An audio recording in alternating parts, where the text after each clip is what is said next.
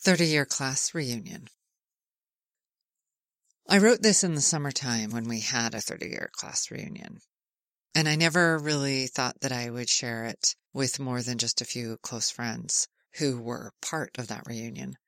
But now that I've got to the end of the year, I'm thinking it's worth sharing. One of the reasons is because there are so many universal feelings that we tell ourselves aren't universal. So I've been thinking about it, and because I'm struggling to decide which of the many things I should share that I've written this year, I decided I would share this. I arrived at my 30 year class reunion last night with one of my closest friends, Trisha. I spend a lot of time with her and her husband. They were my emotional safety net arriving at the same time as me to an event that was actually very terrifying. The people from high school are some of the scariest people on the planet. It's not that they have anything actually scary about them, but they walked the halls of high school with you when the world was a very frightening place. I was glad we arrived early because I hated the idea of walking in with a bunch of people already there, which is what happened at the 20 year reunion that my ex husband attended with me. The importance of high school classmates means a room full of them is totally intimidating. That weighty intimidation is cemented by those high school years being some of the most uncomfortable years of your life. Not by warranted discomfort of any one thing, but because so much happens internally between ninth and 12th grade. They are the insecure years. They form and mold you into the person that you are for the next phase of life, your 20s. It's safe to say now that who I was in my 20s was dictated by who I was shown I was in high school. The dumb teenager I was in high school was super good at jumping to conclusions and making assumptions by always putting unrelated things together through uncertainty and insecurity. That happened and that happened, so this must be true about me. My junior year of high school was so hard that I was scared and totally uncomfortable going into my senior year. It started out on a very rocky foot, with the depression in full swing, and the counseling I had for depression the year before at the forefront of my mind. Not just in my teens, but in my 20s and 30s, I let people tell me who I was. And it's fair to say that started during high school when my mom took me to get counseling. The counselor was not a school counselor. She was a 500 pound woman who sat on two chairs. My visits were arranged by our church leader, so I don't think my mom had anything to do with them. At the time, I was consumed by the thought that I wished I didn't exist. No, I didn't want to kill myself. I just kept my headspace in a place where I wished for non existence.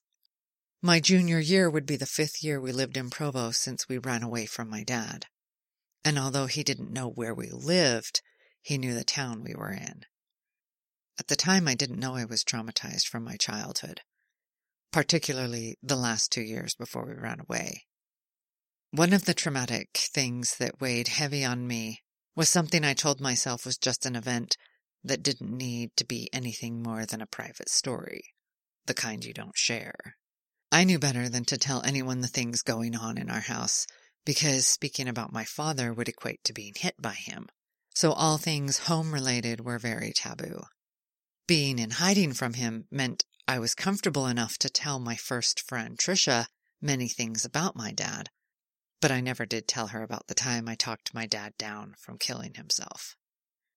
He was exploding in anger because he was struggling to install our new dryer in the basement and get it vented through the cement wall.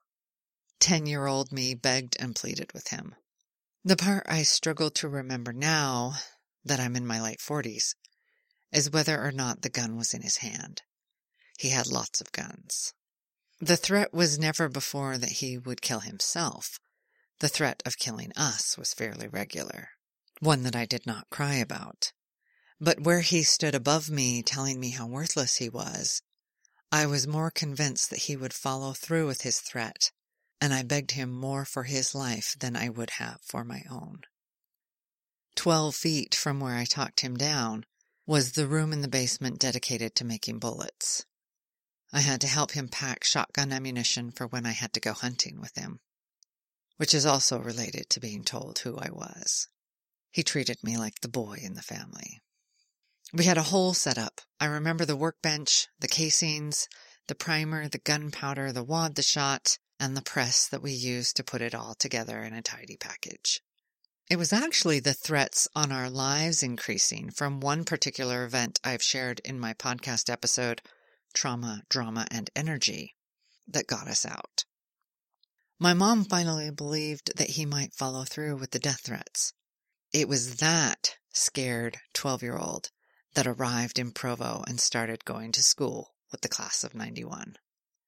It was a very rocky start, having not just left elementary, but arriving at Farrer Junior High with an eight class rotating schedule that had us attending seven classes a day and starting with a different one every morning. It felt like being thrown into a wind tunnel and asked to shit and wipe your ass while the toilet and toilet paper both circled around you needing to be caught. Talk about asking a lot of a 12 year old. I don't even hesitate now to see why I struggled so much. Being 12 and overwhelmed meant that I refused for at least two weeks to go back. I remember sitting in the principal's office with my mom when they called Trisha out of class to ask her if she would take me under her wing and help me understand my schedule and make me want to start coming to school. She said yes. Then another student named Justice fell on my radar because she was new too and sat in front of me in English class. She was my second friend. It was like Justice and I were wearing the same shoes, and that was very comforting. I left an elementary school with 11 nationalities, 1100 skin colors, and nothing that resembled a definition of popular. What clothes we wore didn't matter. Where we lived didn't matter and we had no judgment culture there. Arriving at Farrer Junior High in Provo, Utah, I learned about all those things, and I learned I did not have cool clothes, cool hair, cool anything, and so from day one I was different and shown I didn't fit in.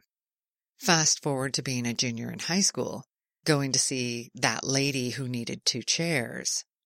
I sat there in silence, crying, not because anything she was saying was accurate or that I felt like she understood me, but because the survey of hundreds of questions I had to answer yes and no to generated her a report for her to read to me and tell me who I was and what I was feeling. Not one thing sounded accurate, and not one part of her report had anything to do with what my experiences were and why I was struggling with the desire to not exist. I'm still mad as an adult that the young, fragile me was put through that. She prescribed Prozac, and for two weeks my stomach hurt so much I couldn't eat, and I lost weight I didn't have to lose. I told my mom I wasn't going to take it anymore, and I wasn't going to go back to that woman. I felt worse. Sitting and listening to her read me her report is my first memory of someone telling me to my face who I am and my internal dialogue saying, You're full of shit. You don't know anything. You and your report are stupid. While also filling myself full of doubt because someone older than me was telling me who I am. So although I always resisted when this happened, it still had an effect on my belief because I let their words equate to what must be true despite what I felt on the inside. I don't know if everyone has multiple times throughout their life that they get told who they are, but I've found myself being told many times over the years, and it did go in. As I say, I was stupid. I would feel bummed every time I was told I was someone who I didn't feel I was. My reaction was always more like being disappointed in being handed candy I hated the taste of, but that everyone else said tasted amazing, so I was the one who was wrong, having to put the icky truth candy into my pockets since throwing it away wasn't an option I knew about. Just like being bullied in junior high on the school bus by these two girls, Amy and Heidi. They called me Spike. They clearly thought I was ugly and needed to hear it. I didn't let it seem like it mattered. It was just another example of what I let dictate what apparently must be true because I'm being told it again. Moving into my senior year of high school, I was asked to be on the seminary council, a kind of student council for the religious class that almost everyone attended. The year started rough, but that group of council classmates acted like they needed and wanted me. We had parties, meetings, planned events, and they changed the year for me. They gave me purpose. They praised my talents. They brought me laughter. And my senior year in high school was very different from all the years previous. It started out hard because it took some convincing that I was part of a group and that I was wanted. I finished the year in a very different mental space than I had been since we moved to Provo. At the 30 year reunion, a table covered in name tags met us at the entrance. We had to find our tag with our name and senior picture on it. I had to wear the image of young, insecure Natalie on my chest all evening. That day class pictures were taken was a hard day for me. I had cried for a good portion of it, no recollection as to why now, but I was so much more concerned with my feelings than I was class pictures, so I didn't make myself presentable. I just turned up for pictures in a blue t-shirt and swollen eyes. People say they can't tell from the picture I had been crying that day, but that's the only thing I think of every time I look at that senior photo of me. Young Natalie was not pretty. She was surviving. She didn't even understand what beauty was. She didn't know her struggles were warranted. She didn't know the difference between strong and weak. She was both. Yesterday at the 30 year reunion, I didn't know what to expect. I enjoyed the 20 year reunion so much, I was sure it would be fun, but I didn't know it would be healing. Nobody talked religion to me. Nobody talked politics. Nobody said, I'm so successful. Life is so amazing. Poor you for not being me. Everybody was normal, real, struggling with finding life satisfying. And I heard so many people say they wished life weren't so overwhelming now and everybody sounded old. The mental images of everyone else being so different from me melted all night long.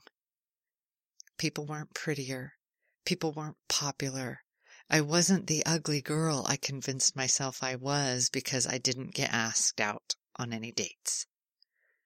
The haunted museum of paintings I had in my head telling me the story of who I was, like everyone being normal but me, everyone being beautiful but me, everyone being happy, everyone being mentally healthy, everyone being all these things. I wasn't. That haunted museum got burned down last night in that room full of people sounding just like me. Even the classmates' spouses I talked to made me feel we are all the same. All of us struggled with feeling different, feeling insecure, and feeling like we were the only one. I went to work today in a good mood, backed by a new sense of happiness.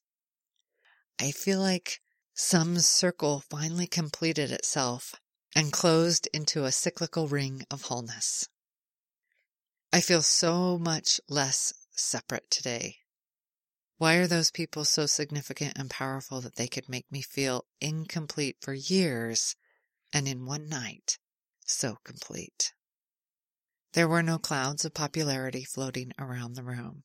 Everyone wanted to know where everyone lived. It was kind of like a desperation to know, are you near me? Can we be adult friends? It wasn't insecure either. It was a desire for genuine connection. I have some favorite memories of the night. One was sitting at the table next to all the guys from my AP art class. That was a trip to see all the faces that impressed me so much back in the day. The faces of the guys that I wished I could be half as talented as. Personal famous artists, I guess.